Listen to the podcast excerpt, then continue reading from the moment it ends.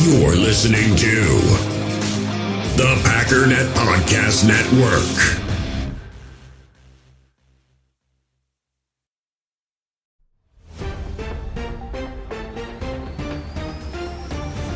This is the Daily Cheese, your Green Bay Packers news update, brought to you by Packernet.com and powered by Overtime Media.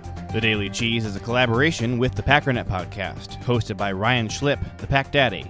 And I am your host, JJ Leahy. Well, happy Independence Day to all of our American listeners. I came in off the boat just to record this podcast for you.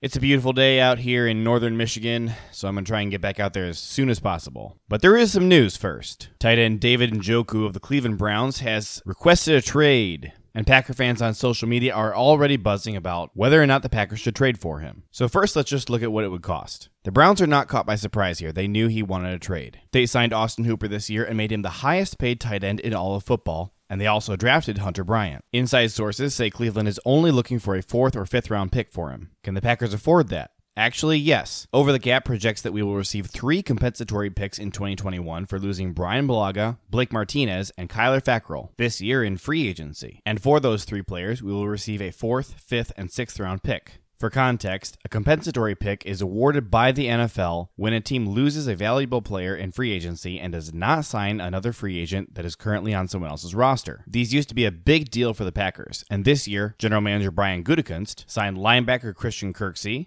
tackle Rick Wagner, and wide receiver Devin Funchess, none of whom were on rosters, so none of them will count against our compensatory picks. The math here is really mysterious and murky. The NFL does not comment on how they calculate the value of some of these players, but we can make estimations based on what they have awarded other teams in the past. Despite being an elite right tackle, Brian Bulaga's age only makes him worth about a fifth round compensatory pick. As for money, the Packers don't have a ton of cap space left, but Ken Ingalls on Twitter does calculate that the Packers have just over $8.5 million left to play with. Njoku's cap hit in 2020 is just over $3 million.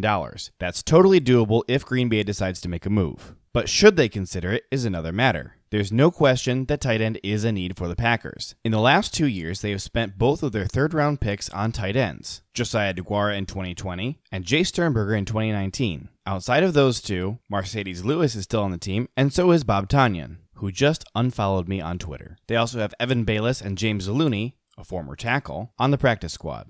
Tight end is a very important position in Matt LaFleur's offense. The problem here is actually David Njoku. He's only 23 years old, and there's no question that he has the potential to have an elite upside. He's really been inconsistent in the NFL so far, though. He's actually graded out average or slightly below average every single year since joining the league. And while he's definitely cheap this year, the Browns have already picked up his fifth year option, so he's due over $6 million in 2021. In his three years in the league so far, he's caught nine touchdowns in 36 games. While Green Bay could use some more help at tight end, it's no mystery why Cleveland gave Austin Hooper a huge payday and drafted another tight end this year. Okay, time for some happy news. Green Bay Packers All Pro left tackle David Bakhtiari hit a camera on his boat and secretly filmed himself proposing to his girlfriend. Check out our Facebook group if you're not already part of it, Packernet Podcast, if you want to see the whole video. Last item on the agenda. Season ticket holders for the Green Bay Packers have received a message from President and CEO Mark Murphy notifying them that this year they've had to make some huge changes. First off, they say no matter what, masks will be required for any fans in attendance. However, beyond that, they say seating could be very limited if fans are allowed at games at all. They've already removed the first six to eight rows closest to the field. This will mean no Lambeau leaps in 2020, but as of right now, the team is preparing to have some fans in limited attendance this year. Seating will likely be spaced out to help promote social distancing.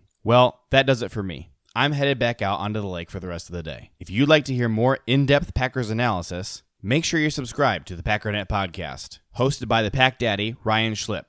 And if you want to engage with Ryan and me, make sure you're part of the Packernet Podcast Facebook group. My name is JJ Leahy, and you've been listening to The Daily Cheese. Support for this podcast comes from Overtime Media.